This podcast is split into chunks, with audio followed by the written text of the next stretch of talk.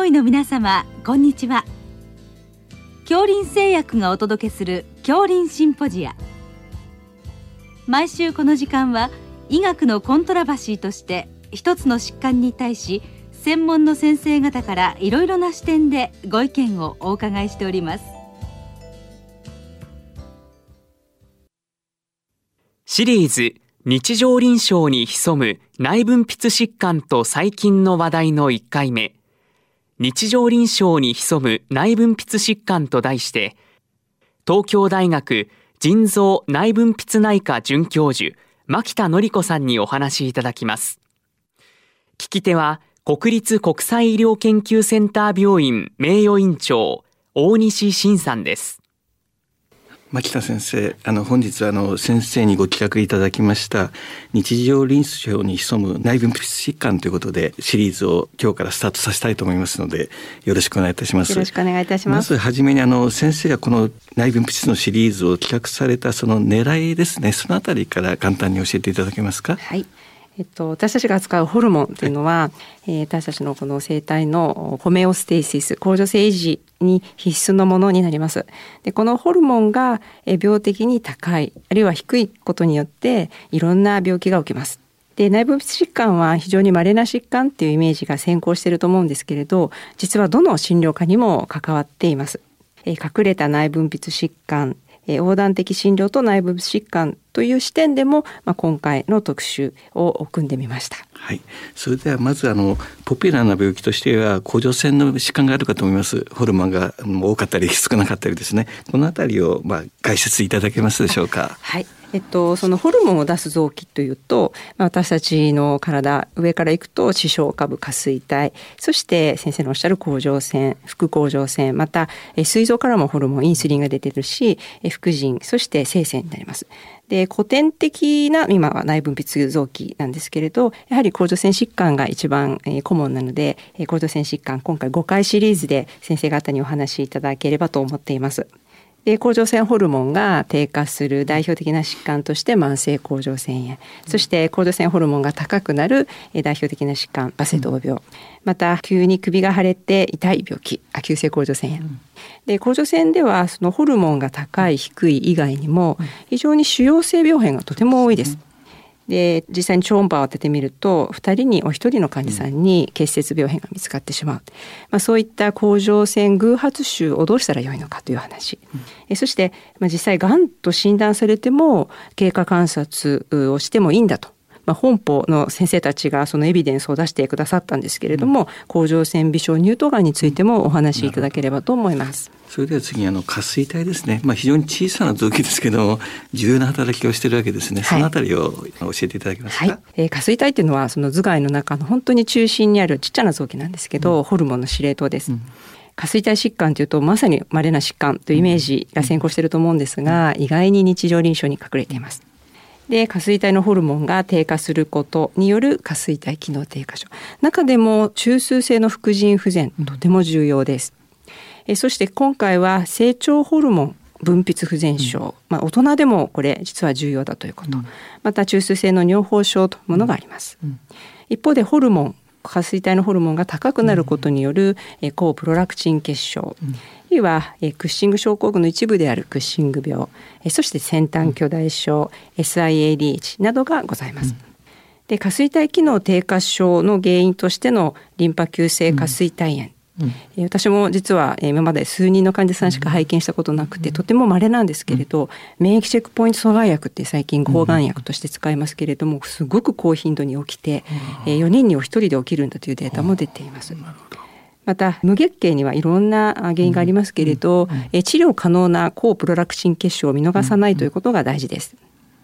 そしてクッシング症候群は古典的な内分泌疾患ですけれども、実は遺伝性、つまり副腎ステロイド薬を使ってそれによって起こってくるクッシング症候群が最も多いです。で、コインの裏表の関係にありますけれど、そういった薬を急にやめてしまうと今度は遺伝性の副腎不全になってしまうということも重要です。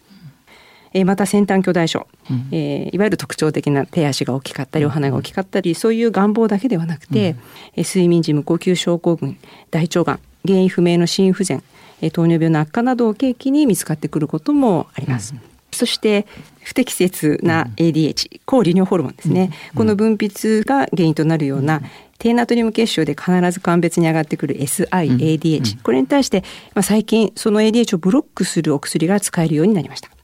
で、先ほど申し上げましたけれども、大人でも成長ホルモンが重要だと。で、不足している場合には補充するということも私たち行っています。それでは次に副腎ですね、これは腎臓の上に乗っている、本当にこれも小さな臓器ですけれども、これも不足すると副腎不全になったり大変なことになるかと思うんですが、このあたりを教えていただけますか。おっしゃる通りです、その副腎が、なくてはならない臓器で、多すぎると今度はもともと副腎皮質ホルモンというのは血圧を維持するホルモンなので、多すぎると高血圧の原因となると。で、有名な病気は原発性アルドステロン症、そして褐色細胞腫、また副腎性のクッシング症候群などがあります、原発性アルドステロン症は高血圧の 10% 弱というデータもあるので、高血圧の患者さん一度は、この病気を疑っていただければと思います、また褐色細胞腫、有名なのは発作性の高血圧っていうのが有名ですけれども、最近はたまたま画像診断で見つかってくるような、副腎腫瘍、これ偶発腫と言ってますけれども、そこから見つかってくる診断される褐色細胞腫も増えてきています。で、そしてその副腎偶発腫を見たときに私たちがどんなホルモンの病気を考えたらいいのかという話もいただければと思っております。それでは次に副甲状腺ですね、これ骨ともいろいろ関係あるかと思いますが、そのあたり教えていただけますか。副甲状腺というのは甲状腺の、背中側にある米粒大の小さな臓器です、で、ここから PTH というホルモンが分泌されることによって、私たちの血液中のカルシウムのレベルが非常にタイトにコントロールされています。で、この原発性副甲状腺機能亢進症、今回は骨粗しょう症、これもとてもコモンな病気で、ビタミン D 欠乏について、お話しいただければと思っています、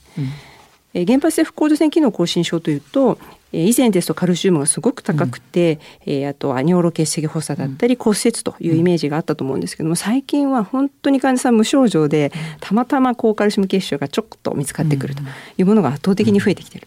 で、本部で今、初のガイドラインが今策定中でありますので、それについてもお話しいただければと思います。わかりました。そして骨粗しょう症、これもいろんな治療手段があるので、どんな戦略で治療したらいいかという話、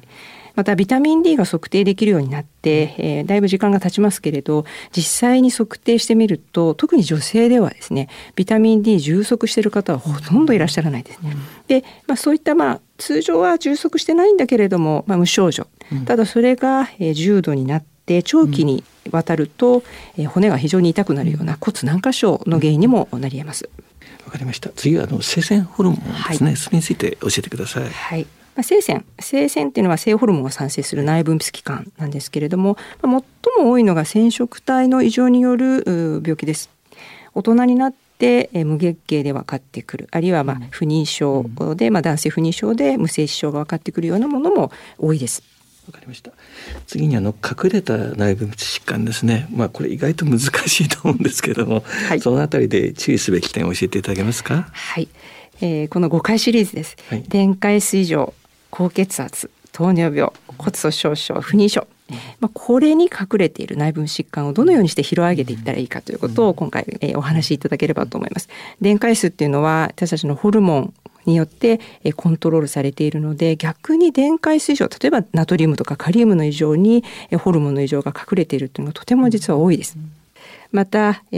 高血圧、血圧は私たちの血管の収縮度合いと体液量で決まりますけれども、いずれもホルモンによってそれが調整されていると。なので、そのホルモンの異常が血圧、高血圧の原因となっているということも見逃してはいけない。また糖尿病については、インスリンというのが唯一私たちの体の血糖を下げるホルモンで、その他の多くのホルモンは血糖を上げます。ですので、ホルモンが高くなる内分泌疾患ではしばしば糖尿病を合併します。骨粗しょう症、これは加齢とエストロゲン不足っていうのがメインの病態ですけれども、それ以外のホルモンが過剰、あるいはホルモンが足りないということで、続発性に起こしてくる骨粗しょう症も多いです。そして不妊症、これは男性女性ともにホルモンの異常が隠れている、それもやはり見逃してはいけないと思います、最後に横断的診療と、内分泌疾患ということで、様々な分野に、内分泌疾患が関わるということだと思いますが、そのあたりはどのようなシリーズなんでしょうか。これも12回シリーズ、でまず内分泌研究所、内分泌疾患というとじっくり負荷試験をやって診断というイメージがあると思うんですけど、実は緊急で対応しなくてはいけないものもあります。副腎クリーゼとか高血圧クリーゼ、また高カルシウム血症クリーゼなどです。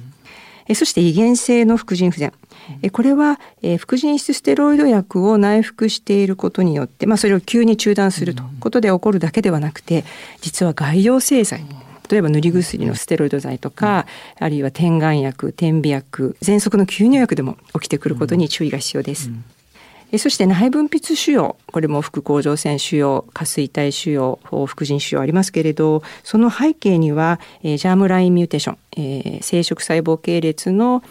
バリアント、病的バリアントが隠れていることもある。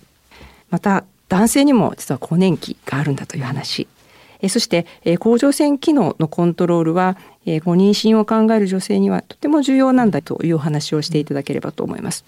また、摂食障害あるいはアスリート、この女性たちに起こってくるさまざまなホルモンの異常、これにフォーカスしていただければと思います。そしてがんの治療では欠かせない免疫チェックポイント阻害薬になりましたけれども、内分泌 irAE、免疫関連有害事象もとっても多いです。また、小児内分泌疾患を抱えながら成長した子どもたちが、生涯その疾患とともに生きていくためのトランジションのお話、そして小児がんサバイバーの今後の未来について、またビッグデータから見た内部疾患という視点でお話しいただければと思います。そして最後に、複数の治療選択肢が考えられる内分泌疾患において、実際にどのようなデータがエビデンスベースドメディスンがあるのか、そして実際に患者さんにどのような治療を選んでいただけるのかということを、シェアードディシジョンメイキング、そういった視点からもお話しいただければと思っております。先生から今日シリーズの概要を伺いまして、大変興味深いシリーズだと思いまして、大変楽しみにしております。本日はどうもありがとうございました。ありがとうございました。シリーズ日常臨床に潜む内分泌疾患と最近の話題の1回目、日常臨床に潜む内分泌疾患と題して、東京大学腎臓内分泌内科准教授牧田典子さんにお話いただきました。聞き手は国立国際医療研究センター病院名誉院長大西晋さんでした。